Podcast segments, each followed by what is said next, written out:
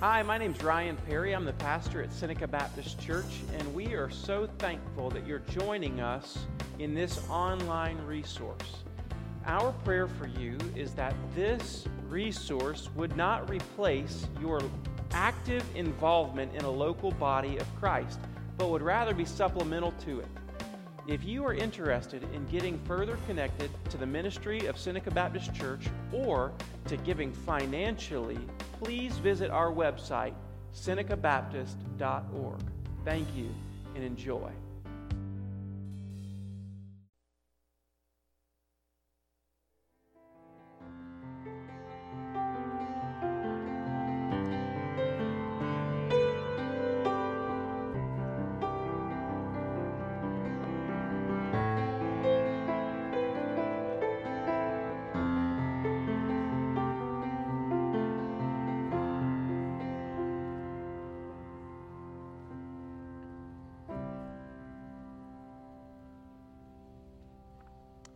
Jesus is the name above every name. He alone is worthy of all blessing and honor and glory and power forever and ever. And the church said, Amen. Listen, if you've got your Bible, turn to Luke chapter 18, and we'll be looking at verse 18. Luke 18, we'll be starting in verse 18. And if you're a guest with us today, thanks for being our guest. We're glad you're here. Uh, it's a great day to be worshiping together. And if you would do us a favor, in the pew rack in front of you, there's a guest connect card. And we would love to have that. You can, after the worship service is over, you can fill it out and, and uh, take it out to the Welcome Center out front, and you can trade that in. We've got a gift bag for you that just tells us how thankful we are that you're here. And so please do that for us. I want to tell you a story about a man um, who once came up to a Scottish pastor, Robert Murray M'Cheyne, after one of his sermons. And he said, This man said to the pastor, I have finally obtained peace. Well, the pastor, intrigued, he was like, How, how did you do that? The man said, Well, all this time, all this time, I've been trying to enter heaven through the saints' door. But while you were preaching, I saw my mistake and I entered through the sinner's door. He said, All this time of my life, I've been trying to enter heaven through the saint's door, but while you were preaching, I saw my mistake and I entered heaven through the sinner's door. In this story, in this story that we just shared, and in the story that we're going to look at in just a few minutes, we have a picture of a man who spends his life trying to enter into heaven through the saint's door, trying to be all that God wanted him to be, to do all that God wanted him to do. And like the man in church, he found no entrance and no peace. Next week, we're going to look at the story of Zacchaeus, an example of one who finds entrance through the sinner's door, and upon entering, he finds all that he could want or imagine. So that's where we're going today, and that's where we're going next week. And so, if you would, would you stand with me to honor the reading of God's word out of Luke chapter 18? Verse 18 says, And a ruler asked him, Good teacher, what must I do to inherit eternal life? And Jesus said to him, Why do you call me good? No one is good except God alone. You know the commandments do not commit adultery, do not murder, do not steal, do not bear false witness, honor your father and mother. And he said, All these things I've kept from my youth. Verse 22 When, he, when Jesus heard this, he said to him, One thing you still lack sell all that you have and distribute to the poor, and you will have treasure in heaven, and come follow me. But when he heard these things, he became very sad, for he was extremely rich.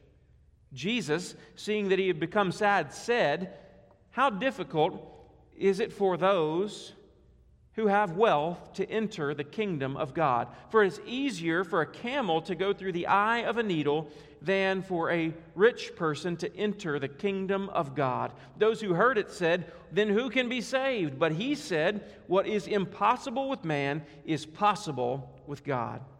Isn't that good news?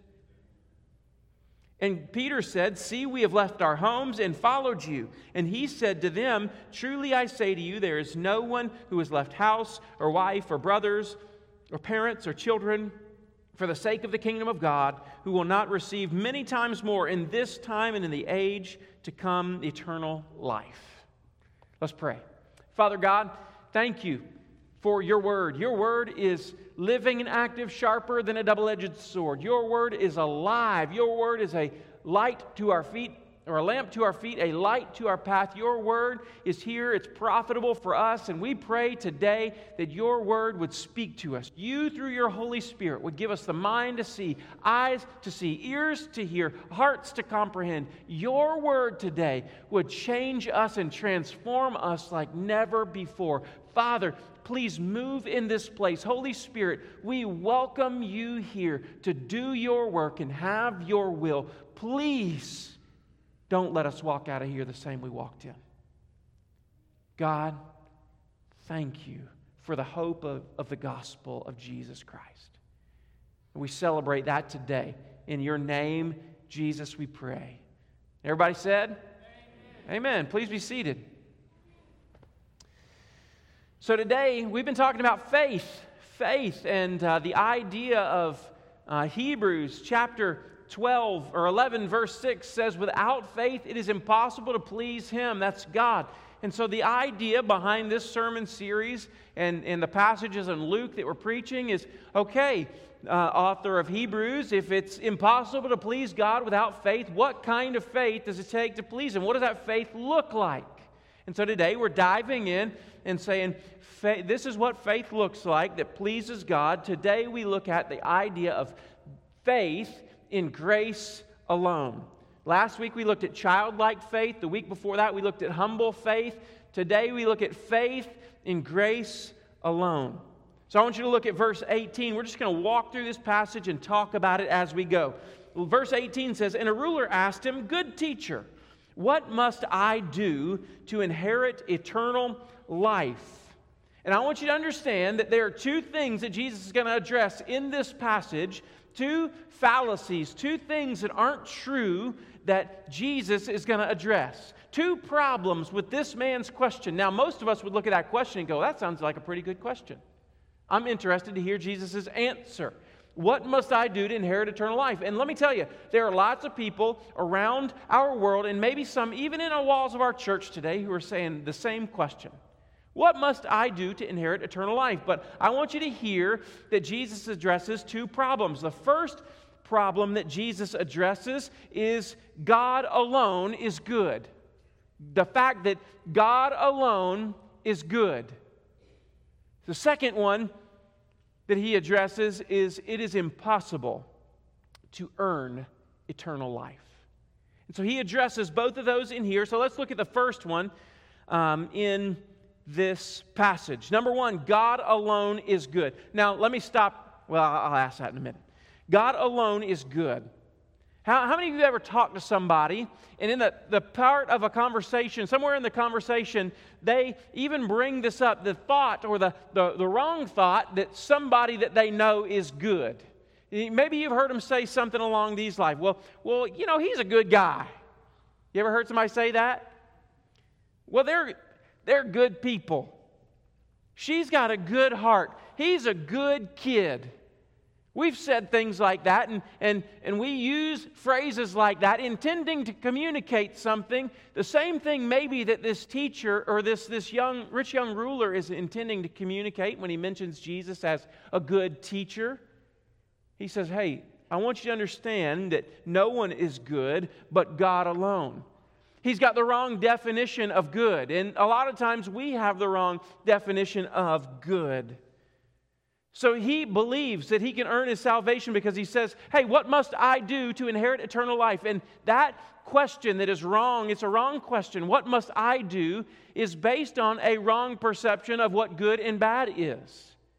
It's based on a wrong perception. One of the problems believing that I can earn eternal life is to believe so, I have to alter the standard of good. I, what I do is I lower good to the kind of standard that I can achieve. And so, in lowering that standard, instead of comparing myself to the ultimate standard of good, I compare myself to people that I know I'm better than. Come on now, somebody. I'm not the only one. I heard the chuckles. We do that. We say, well, at least I'm not as messed up as they are. My marriage isn't as broken as theirs are. Or at least I give more than they do. Or at least I do this and they don't. And we're comparing ourselves to other broken people, aren't we? And we've missed the point. We've done exactly what this young man is doing in the passage. In the Bible, it's clear from beginning to end that there's no one good save God. And so when we look at what good is, the definition of good in the Christian uh, dictionary should be God alone. And so I want you to look at uh, part of the teaching of God's word from Psalm chapter 14, verses 1 to 3. It says, The fool says in his heart, There is no God. The fool says in his heart, There is no God. They are corrupt, they do abominable deeds. There is no one who does good. The Lord looks down from heaven on the children of man to see if there are any who understand, who seek after God. They've all turned aside. Together they have become corrupt. There is none who does good, not even one. Which teaches us something. It teaches us that sin has not simply complicated our lives and now we got to figure out how to get past it, but rather it teaches us that every aspect of our life has been affected with the sin uh, that corrodes our lives. So it's like this it's like walking into a house. You're looking at a house, you're looking for a house to buy, and you go check it out. You've got a, showing that day. You go see it. And upon, you know, just looking at it from the outside, you go, everything is, is looking good. It looks pretty good. It looks pretty clean. I mean, there's a little wear and tear here. But then what do you do? You, you make an offer, you have to get an inspection. And when the inspector arrives, he looks for things that you don't necessarily look for. So he, he begins to open up crawl spaces. He crawls underneath, he looks underneath, and imagine upon closer inspection, you remove maybe a piece of the siding, you pull it back to find that the entire structure of the house has been termite fested and eaten up with rot. And so the deeper in the house you dig, the more destruction you find.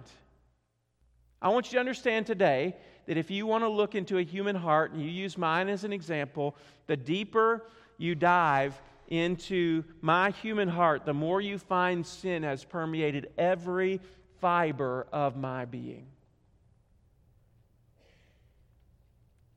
Jesus says, No one's good except God. God alone is the standard of good. We can only know what evil is by knowing what is truly good. Sin is defined by being compared to perfect holiness. And so I want you to understand if you're hoping, if you're out there today and you're just hoping that, hey, what's, what's going to get you into heaven? You say, well, I'm just trying to be a good person. And I'm going to ask you the question good compared to who? What's your standard? Because if you're good compared to me, you can do it. Way to go. Try harder, work better. You can make it to be better than I am. But when we remember that God alone is good, and God, the one who is alone is good, is actually perfect, He is infinitely holy. No stain of sin. And when we understand that that is good, I can never live up to the standard of good that God sets in His Word. What's it say in Romans chapter 3 that all have sinned and fall short of the glory of God? And so here's what Jesus is doing Jesus is putting everyone into two camps the good or the bad. And he said, But God alone is good. So what camp does the rest, do the rest of us fall in? The not good camp. That was nice, Joe. That was nice. The not good camp. That's where we fall. Now, now some people, some people, that's a hard pill to swallow. It's striking to hear the Savior, the one who is love, the one who is grace incarnate, the one who is merciful and gracious. It's hard to hear the Savior say, You're not good. Now, a lot of people in our world, the world that we live in, would say, How dare you? How dare you say, Well, you're not good? How dare you talk about me like that? But I want you to know that, that we see in this story and in uh, the story of Zacchaeus two completely different responses to that statement. In this story, the rich young ruler believes he's good and goes away sad. Uh, Zacchaeus comes knowing that he's a sinner and goes away with eternal life. And those are our choices today. So I want to ask you a question as we start to look at what must I do? That question, what must I do to inherit eternal life? And to understand that it's impossible for us to earn it. I want to ask you this question Are you, my friend, my brother, my sister, are you trusting in your goodness? Or are you trusting in Jesus' goodness? Are you trying to enter heaven through the saint's door? Or have you understood that I can never get in through the saint's door, so I'm just going to come in through the sinner's door? Have you understood that Jesus made a way for sinners like you and me? So, the second question I want to look at is the second question, or the first question that he asks. He says, What must I do to inherit eternal life? Look at verse 20. Verse 20 says, You know the commandments. And then Jesus mentions adultery and murder and stealing and lying or bearing false witness and honoring your father and your mother, Jesus mentions five of the Ten Commandments. Now, all five of these have to do with relationships to other people. Each one of them can be seen as using people as a means to an end. Remember, the world has this backwards, and we've, we have this backwards sometimes. See, God created possessions to be used and people to be loved. Well, we've turned that on its head, and we love possessions and use people to get them. And that's exactly what we might see when we look at the five commandments that Jesus gives is they, these are all things that we might do to get what we want in the end. And so he says, well, it's more something along the lines of, well, what do I need to do to make another dollar? Who do I need to sleep with? Who do I need to kill? What lie do I need to tell to, to keep my job or sell this product or get ahead in the game? stealing time or resources, not taking care, care, of aging parents, which was a responsibility and an understanding in Jewish culture that children would take care of their parents as they aged. And some children might even look at that and go, you know what? The cost is just too great for me to take care of them. And so I know many of your stories that many of you have made incredible sacrifices to take care of your parents in their aging days. And I just want to say, if that's you, kudos to you. You, are, you have honored your mother and your father well. And so Jesus points this rich young ruler back to the Ten Commandments. He points them to five of the ten. So we have to ask ourselves the question is Jesus, is Jesus pointing to the law and encouraging a works based salvation? What's the answer? No. Of course not. On the contrary, he's pointing to the law to prove that this young man needs salvation. He's not pointing to the law so that if he does all these things, that he will earn his way into heaven. Rather, he's pointing to the law saying, You can't keep the law perfectly. No one can. Matthew chapter 5, verse 20 says that there is a standard. If you want to earn your way, if you want to earn your way into heaven, there's a standard that you've got to keep. And it's verse 20 says, I tell you, unless your righteousness exceeds the scribes, that of the scribes and Pharisees, you'll never enter the kingdom of heaven. And I just need you to know today that my righteousness can't. My righteousness can't, and nor could this guy's. In verse 21, the rich young ruler responds. I want you to see what it says. He, he said, All these I've kept from my youth. How many of you have ever read that story and you wanted to say, yeah, right? Of, except for lying, of course, because you just told a story. I don't know any child that's ever honored their parents 100% as a child. I don't know anybody that's ever not told a lie, no matter if it's a little white lie or a big lie. I don't know what the other kind of lie is. It's just a big one or a little white lie. I don't know. I don't know anybody who's not stolen something, no matter if it's a nickel or a quarter or a dime or, or a thousand dollars. I don't know anybody who's kept those five laws perfectly. He says, All these I've kept since my youth. Well, okay. It's almost like now his problem surfaces. His problem comes up right now, right here in this passage in verse 21. All these things I've kept. See, he believes, like some of us might, maybe like some of our friends and family members might, he believes that he can stand before God based on his own merit. That's his problem. He believes that he can stand before God and say, Look what I've done. I've kept it all. And that God's going to go, Wow, good job. I'm impressed with your goodness. In verse 9 of Luke chapter 18, Jesus told a parable. We, we looked at it just a, a few uh, weeks ago. Jesus told a parable, verse 9, to those who trusted in themselves that they were righteous. So look at verse 22. Look at verse 22. Jesus responds, all these, all these things I've kept since my youth. He responds, when Jesus heard this, he said to them, to him, One thing you still lack. Sell all that you have and distribute to the poor, and you will have treasure in heaven. And come follow me. But when he heard these things, he became very sad, for he was extremely rich. One thing you still lack. And he says, Sell everything you have and give it to the poor. Again, we got to ask ourselves a question Is Jesus trying to teach us that if we want to go to heaven, we all have to sell everything we have and give the resources to the poor, and then because we've sold all of our possessions, then we go to heaven? Is that what he's teaching? No. No. We've got to remember that Isaiah chapter 9 says that Jesus will be called Wonderful Counselor. And that's exactly what we see in this passage. We see that, that Jesus asks the man about his relationship to others, and now Jesus is about to show this man his relationship to God. He asks him these five questions. How about all these guys? And he says, I've kept them. Well, let's look at a couple other ones, and I'm going to show you that you haven't. And so that's what he does. Jesus asked the rich young ruler about five commands about loving people, and he's pointing to the fact that the rich young ruler doesn't love God first. What are the first two commandments in the, the Ten Commandments? He, he, God says, Don't have any other gods before me. And number two, don't have any idols.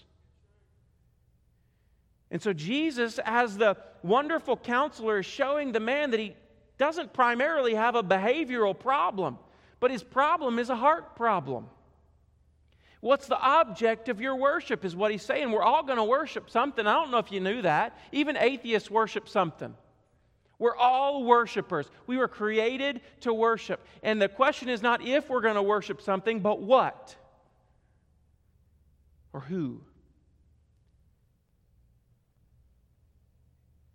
And so Jesus is essentially asking this rich young ruler, Is God above all of your earthly possessions? And what's the answer? What's this rich young ruler's answer? We see, no, God's not above all of my earthly possessions because he says, if you want to go to heaven, if you want to be with God forever, then you've got to sell everything you have and give it to the poor. And how did the man go away? He went away sad, very sad, extremely sad because he was very rich. Jesus, in this very moment, is lovingly and kindly revealing his greatest obstacle to faith. His greatest obstacle. He says, One thing you lack.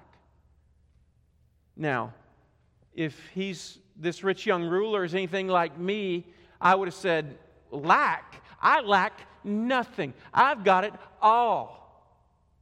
Everything I need, I have, and if I don't have it, I'll get it because I'm rich. And that was exactly the problem. That was exactly the problem. This rich young ruler didn't have the spiritual poverty that he needed to receive grace. Do you know what Jesus says in Matthew chapter 5? He says, Blessed are the poor in what? Spirit, for theirs is the kingdom of God poverty, spiritual poverty, not physical poverty, spiritual poverty, understanding that my soul is bankrupt before God, doesn't have a dime to its name. My soul before God has not a single thing to bring to the Lord. That is the entrance into the kingdom of heaven. So, hey, are you out there and you say, Well, I just don't have it all together today? Good. That's good news. I'm glad you know that because the gospel is for you and for me. Because we don't have to have it all together to enter the kingdom. I don't have to. I just got to know Jesus. So, this is what it says. It's almost as if Jesus is saying, Hey, you lack one thing. And he says, lack, in, lack something. I've got everything. And he says, That's the one thing you don't have is nothing. And that's the only thing that you need is nothing. The church reformers uh, called it the empty hands of faith. The empty hands of faith. What do I need to bring to God to be saved? Nothing. Bring your empty hands. That's what you need to bring to God. God, I have nothing to bring to you. I'm a poor beggar looking for a scrap of bread. And Jesus says, I can work with that. I can work with the person who understands their poverty. It's hard for the person who has everything they need. Are you with me, church family? Does it make sense what Jesus is saying? What do I come to Jesus with? Empty hands. I don't come with excuses. Well, I did this because they did this. They started it. We're like big kids sometimes, aren't we? Well, it was their fault. They did it. If they wouldn't have done this, I'd, well, I wouldn't have done this. You know, we don't come with excuses. We don't come with works. We don't come with good deeds. We come to God with empty hands. And guess what? God finds empty hands something that He can fill right up. Listen to what He says Sell everything that you have, give it to the poor, and you will have treasures in heaven, and come follow me. Do you see? If you will rid yourself of everything in this life, I will fill your hands with such treasure that you can't imagine. There is a treasure much greater than the treasure that you have, but if you don't let go of that treasure, you'll never get this treasure. And it, it wasn't physical money, it was the idol. It was the God of money. It was mammon that was keeping his heart blinded from his need for Jesus. I want you to look at verse 23. But when he heard these things, he became very sad, for he was extremely rich. Do you see what Luke does there using some words? He's very sad because he was extremely rich. Verse 24 Jesus, seeing that he had become sad, said, How difficult it is for those who have wealth to enter the kingdom of God. Now, notice something. A lot of times when Jesus gives a, a, a reprimand or a rebuke, he pulls his disciples aside and he says to his disciples in private how difficult it is. But I want you to notice something that right in front of this rich young ruler, he looks and he says how difficult it is for those who have wealth to enter the kingdom of God. For it's easier for a camel to go through the eye of a needle than for a rich person to enter the kingdom of God. See, he's making a point, Jesus is, that if you want to be saved, if you want to inherit eternal life, you don't inherit eternal life by bringing hands full of things to God. What do we come with? We come with empty hands, and that is tough. The empty hands of faith are tough to bring to God. Revelation chapter 3, verse 17 says it like this Jesus the, the risen, resurrected, reigning King of Kings, Lord of Lords, Jesus says to the church at Laodicea, He says, For you say, I'm rich, I've prospered, and I have need, and I need nothing, not realizing that you are wretched and poor and pitiable and blind and naked. Jesus, I'll punch you in the nose for that. That's hard. I can't believe, how dare you say that I am wretched and pitiable and poor and blind and naked? I got it all. That's tough for people to hear. And Jesus is revealing hey, the spiritually rich need a Savior too. The, the rich in this world need a Savior too the blessed in this world. We look at people, they got it all together. They got a big house on the lake, and they got all these things, and they got 401ks and 501bs and whatever else they got, and they got it. And we look at them and they say, God must love those people. They are blessed and highly favored. I've even seen the license plate, not the license plate, the, the tag says blessed and highly favored. Man, let me tell you something. Even the blessed people need Jesus too. They need a Savior. Let me tell you something. Preachers' kids, they need a Savior. Preachers need a Savior. You were raised in church, you need a Savior too. No one gets out of this. We all need a Savior. The, the ground at the foot of the cross is level, there's no hierarchy. At the feet of Jesus, we all come to Him with empty hands. We either all come to Him humbled or we will be humbled.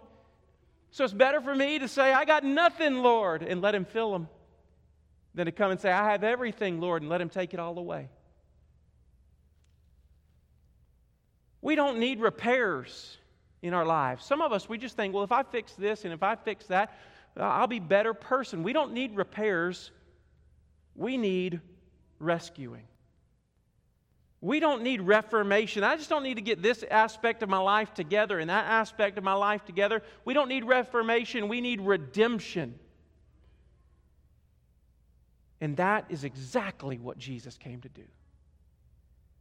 Exactly what he did to rescue and to redeem those who would come to the grace that he offers with empty hands. And oh, the grace. It is an amazing grace. We should write a song about that. Work on it. It is amazing. Saved a wretch, a wretch like me. I once was lost, but now I'm found, was blind, but now I see. See, listen, grace is what Jesus came to do. Luke chapter 19 says, verse 10 says that Jesus came to seek and save the lost. Matthew and Mark record that Jesus didn't come for those who think they're well, they, he came for those who are sick. And oh man, the longer I walk with Jesus, the more sick I find myself to be. The longer I walk with Jesus, the more I find that I'm in need of a Savior. How about you? I want you to look at verse 26. Verse 26 says, that those who heard it said, Then who can be saved? the rich, it's, it's harder for them to get into heaven than a camel going through the eye of a needle. Who can be saved? And I love what Jesus said. He said, what, what is impossible with man is possible with God. Let me tell you what Jesus just said to you and me. It is impossible, impossible impossible to save yourself. It is impossible for you to stand before the Lord based on your own merits and receive eternal life. It is impossible to be good enough, to be righteous enough because you try hard enough. It is impossible. And for uh, some of us, that might feel like a place of despair. And that place of despair is the exact moment where Jesus can enter in and bring you a righteousness that is not of your own. He can enter into that place of despair and say, you, Are you empty yet? Are you, have you realized that you're bankrupt? Good. Let me make you rich in me, is what Jesus would say. That's why it says in, in I think it's 2 Corinthians chapter 8 that he became poor so that we might become rich in him. Not physically rich, but spiritually rich. That's why in Ephesians chapter 1 verse 3 it says that in Jesus we have received every spiritual blessing in the heavenly places. Because when I reach that place of despair and bankruptcy, guess what? Jesus comes in and makes us rich in Christ and gives us every spiritual blessing in the heavenly places. He gives me righteousness that doesn't come from what I do. Oh, and that's good news. But see, that recognition of impossibility is hard for us. That I can't earn my own salvation, it's difficult and painful to own up to, and that I don't measure up. Man, that stabs at my pride. Does it stab at yours? I can't measure up to the God standard of good, and that's why Jesus came to bring grace. He came to do what I couldn't do to live the life that I could never live sinless, perfect. He kept the law flawlessly so that in my rebellion to the law, we could trade. 2 Corinthians 5:21 says he made him who knew no sin to be sin for me so that in him I might become the righteousness of God. That's the gospel, that's grace. He lived the life I couldn't live, and He died the death that I rightfully deserve. He took my punishment, He paid my debt. That is grace. And he did that. Did I deserve it? No. Did you deserve it? No. And that's the good news of the gospel. Grace is defined as God's unmerited favor. And there's only one way to receive that grace it's to come to Him with empty hands. It's to enter into the sinner's door, not the saint's door. Stop trying to merit your way or earn your way into heaven and start trusting God's way into heaven. See, he, he, Jesus, Jesus says to this man essentially, if you want to if you want to come and inherit a heaven, you've got to get rid of everything you trust in so that you learn to trust in God's grace alone. See, obedience was costly for this man. It's costly for us. And if you want treasures in heaven, let me tell you, church family, if we want treasures in heaven, we've got to let go of the things that we treasure here to gain treasure there. I love what John Owen said. John Owen was a 17th century um, pastor in England. He said this We begin each day with the deeply encouraging realization that I am accepted by God not on the basis of personal performance but on the basis of the infinitely perfect righteousness of Jesus Christ. Isn't that good news? John Owen says, I wake up and the first thing that I put on my mind is that I don't, I'm not accepted because of what I do, but I'm accepted because of what he did. That's why I'm accepted before God. That's great news. So here's application. I got three little points of application. Number one, the rich young ruler exists in all of us. A little bit of him. Some of us more. Me a lot. He exists in all of us to some degree or another. What I mean by that is we are all tempted to stand before God based on our own merits. Do you know even Christians have the temptation to fall that we fall into this, this idea that man, I just got to be good enough. I got to try real hard. I let God down today because I didn't obey Him well enough. Man, if, if I'd have done all these things, God would have been happier with me. And I want you to know this, Christian, that, that if you are in Christ, God is pleased with you not because of what you do or don't do. On your best of days, God is not in awe of you. And on your worst of days, God does not throw you out. That you are in God because of Jesus. That's it. That's the good news of the gospel. And, and even Christians fall into that trap. I wasn't good enough today. And we, we have this pity party on ourselves. And I want you to know that today God is pleased with you because of the infinitely perfect righteousness of Jesus. Every one of us has that temptation. Every one of us possesses something in us that keeps us from obedience to God. Whether you're a Christian or you're not yet a Christian in this room, there is some idol that hinders us from the kind of obedience that would bring us true life and joy and blessing in God. We all have some of, some of that. And we would all do well to say, God, search my heart. Purge me, like, like, like David says in Isaiah or in Psalm 51, purge me with hyssop and I'll be clean. Wash me and I'll be whiter than snow. But look, reveal it to me and you deal with it, Lord. So, number two, point, point two of application this grace of God frees us from the performance trap. I don't have to outperform you. Isn't that good news? Like I, it's pastors struggle with this because on Sundays, Sunday afternoons, we see other pastor friends all over the country. They they go, listen. You're not going to believe what God did at our church today. 492 people got saved and baptized all today. And we, other pastors go, wow. I guess God doesn't love me like He loves them. Guess what? I don't have to outperform them. You don't have to outperform anybody else either. And that's freeing. I, I have one person to live for. I Hank said it Jesus. I got one person to live for. I want to live because of Jesus. I want to live in such a way that is worthy of the calling. I, I want to make, when I lay my head down on my pillow, I don't have to outperform anybody. I just want the Lord to whisper into my ear every night, Well done. Wasn't perfect.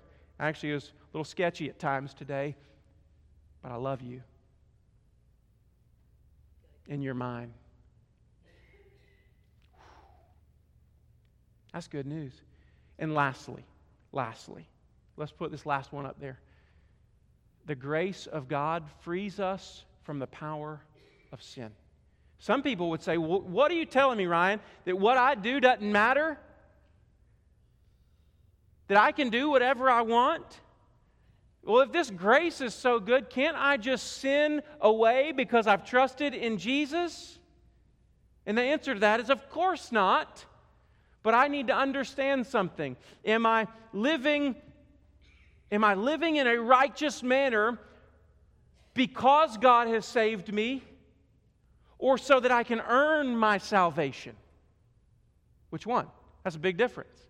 If I'm living a righteous life so that God will save me, what a horrible existence that would be.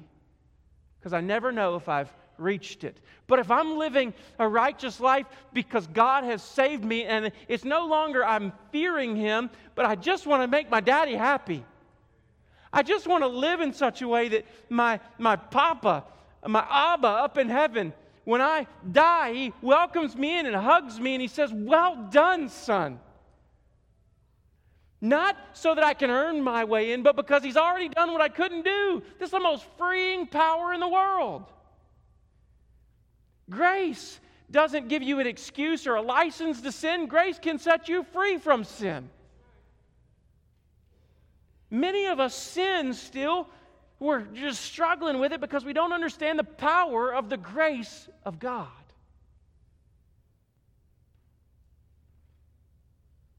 sets us free.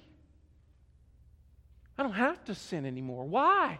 because he has died for me, he has been raised for me, and the resurrection power of Jesus lives in me. I'm not a slave to that. Why? Because my Father has purchased me out of slavery. I'm not indebted to him anymore. Why? Because Jesus has paid the debt I owe. My chains are gone. You should write this down. I've been set free. My God, my Savior, has ransomed me. That's the, the grace of God has the power to set the Christian and the non Christian free from sin. It's the most liberating force I know of. We celebrate Independence Day, but our Independence Day was not uh, July 4, 1776, but our, our Independence Day was on the cross of Calvary, where every sinner found release and experienced the year of Jubilee. It's not an excuse to sin. Paul said in Romans 6 Should we sin? Should we continue in it so that grace may abound? He said, May it never be. God forbid it, that would be true. So, what do I need to bring to God today? Empty hands. Maybe like that, that, that man who came to Robert Murray M'Cheyne after his sermon said, I finally got peace. How? This whole time I've been trying to earn my way into the saints' door into heaven. But I found Jesus offered me a sinner's door. So I entered there and have peace with God. Let's pray. Oh, how I love Jesus. Oh, how I love Jesus. Oh, how I love Jesus because he first loved me. I'd rather have Jesus than anything this world affords today. I, Lord Jesus, I know that I don't have it all together, and I know that Jesus came for those that know they don't have it all together. I have empty hands, Lord, and, and I know that Jesus came for people with empty hands. I know there are people in this room today that struggle with sin, struggle with their past, struggle with the, the present sin that they're in. And Father, I just pray for people in this room that the grace of God would set people free, that there would be a liberated army of God today. I pray, O oh Lord, that those who've been living in regret and doubt and fear of, can I be saved? would experience the saving grace of Jesus today. And I pray for those who struggle with measuring up would be set free from that performance game today. Father, that today we would find not only the, the spiritual forgiveness of sins in the past, but we'd find today the spiritual freedom from the sins that I struggle with.